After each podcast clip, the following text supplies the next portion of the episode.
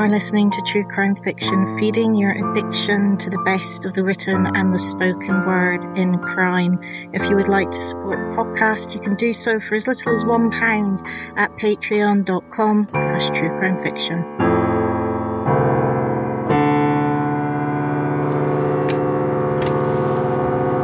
For many people, retirement is a dream.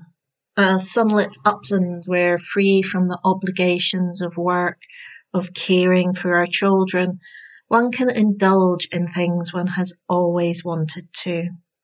Travel, gardening, voluntary work, walking, writing that book, all at a pace which is chosen by you, not by someone else.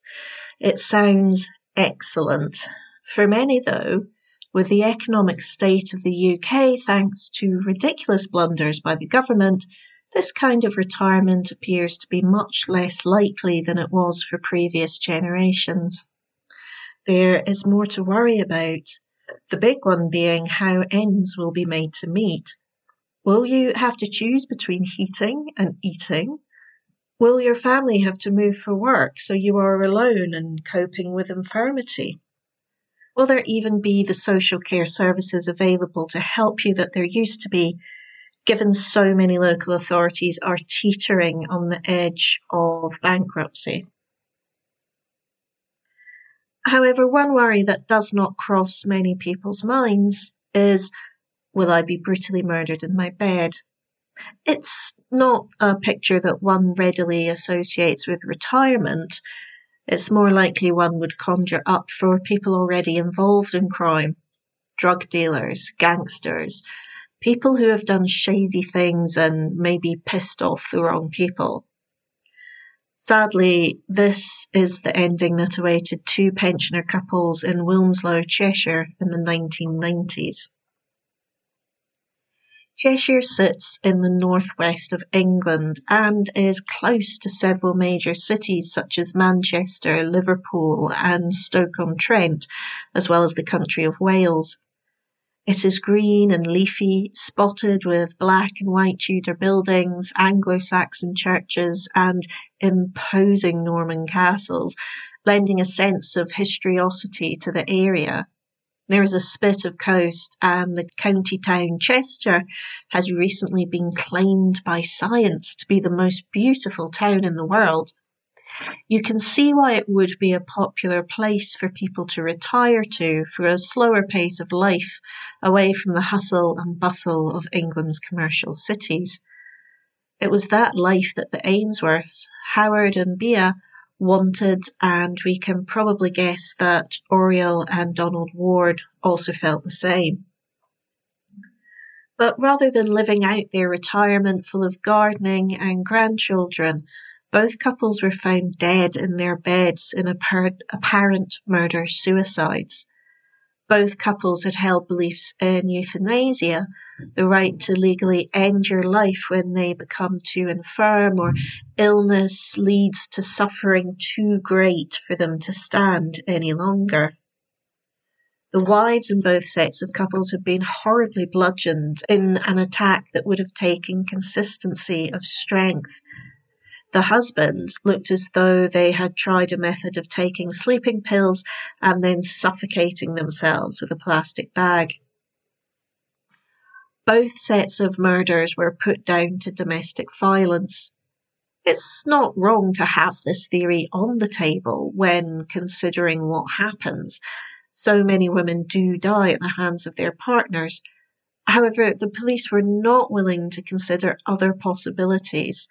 It was instead the coroner's officer, former nurse Christine Hunt, who started to question the received wisdom about the deaths. A coroner's officer investigates death for the coroner, which are unexpected. This could be from an industrial accident, a death in prison or custody, medical negligence, deaths which are not necessarily murder, but the type of sudden death that means it is important to understand what happened and what can be done to safeguard others against the same set of circumstances. The post of coroner's officer had originally gone to a retired police person, And in the sexist world of 1990s British policing, Hunt was made to be absolutely sure that she was being watched and had to deal with being patronised and sexually harassed.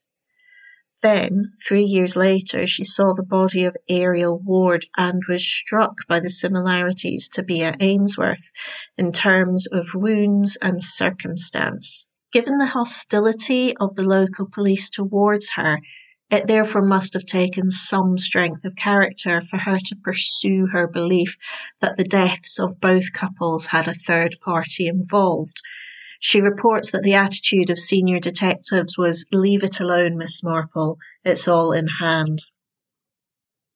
There are some ways in which I can see why the police might have sighed at her suggestions. We are at a point in crime culture where the serial killer is king. They are mysterious, glamorous, frightening. They are the real life bogeymen to be afraid of. And they are indeed very, very real, albeit actually quite rare. However, for those who are prone towards conspiracy theories, the serial killer offers a much more attractive prospect than the mundanity of domestic violence. After all, no one wants to believe the person they've shared their life with or watch their children share their lives with could also bludgeon them to death one night. That is a world where the element of the unknown is too uncomfortable, too close to home, too difficult to comprehend. Whereas a serial killer, a kind of Halloween monster come to life, someone it is unlikely that most people would ever brush shoulders with, takes the potential for violence outside of our lives and the safety of our homes, and instead deposits it in a culturally ready misfit and outsider. Although violent, brutal, and frightening, the figure of the serial killer is a safer place to deposit our fears than in our own inner or intimate circle. It is interesting at the moment that we are beginning to see a creep of supposed serial killers being unmasked as instead ordinary men. In the latest podcast on Bible John, a never caught killer stalking the dance halls of Glasgow, the Blackout Ripper who terrorised women in the London Blitz, and the cases attributed to whoever it is that killed Elizabeth Short, the Black Dahlia, are all now being theorized to not be the works of some supreme intelligence operating on a far more twisted path than most, but possibly acts of domestic and gendered violence that got lumped together and formed a mirage of one man when in reality these murders, rapes, and mutilations were caused by many. There were no fantastic beasts but rather the ordinary type of men who we know, who we work with, and who we kiss goodnight. So, yes, I can understand how the police, who deal with some of the worst moments in people's lives day in, day out, may sigh when someone suggests a serial killer. They are, after all, so much more familiar than any of us would like to be when it comes to violence and death. However, The Hunt for the Silver Killer is a book that does not set out to understand or explain the complexities of policing.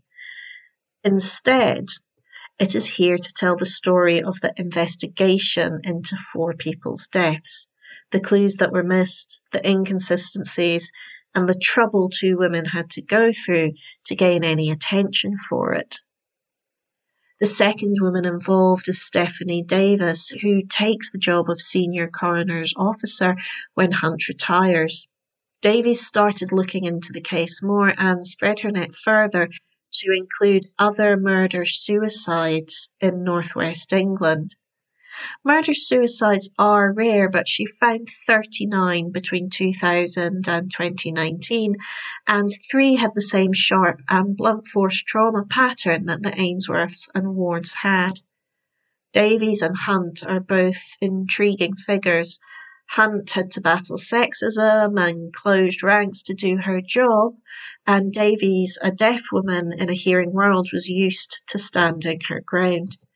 They are both a crime fiction writer's dream for strong female characters, and a dramatisation of the book would be sure to gain fans for both women.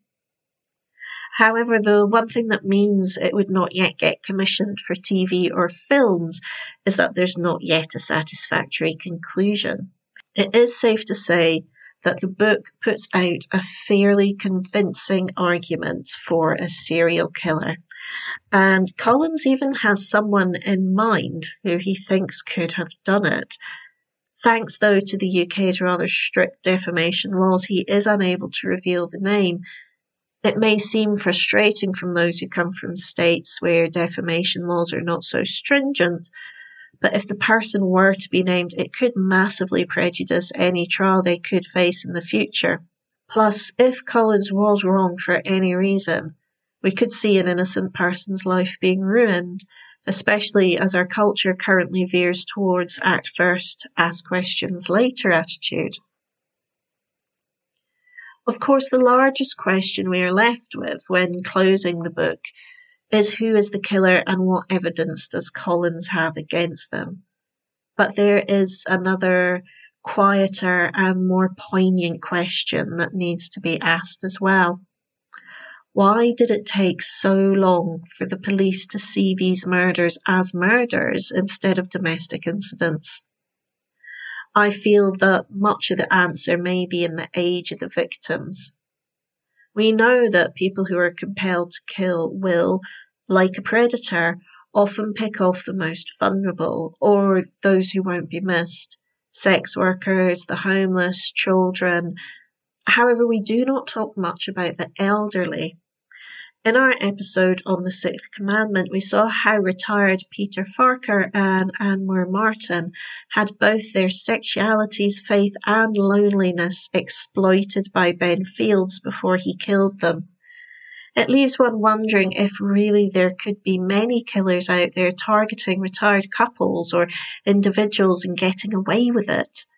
If there is an unconscious bias against seeing the deaths of elderly people as possible murders, due to the fact that, well, they were going to die soon anyway. I would expect no one to admit it. That is why the bias is unconscious. But I wonder if it is there floating within our collective conscious and how many people there are out there taking advantage of our elders, maybe even killing them and getting away with it. You have been listening to True Crime Fiction, the podcast that is feeding your addiction to all things crime. You can find our website at true-crime-fiction.com, on Twitter at true underscore crime underscore fic, on Facebook and Instagram as True Crime Fiction. Please rate and review on the podcast app of your choice. Music is by Kitty Kitty Meow Meow.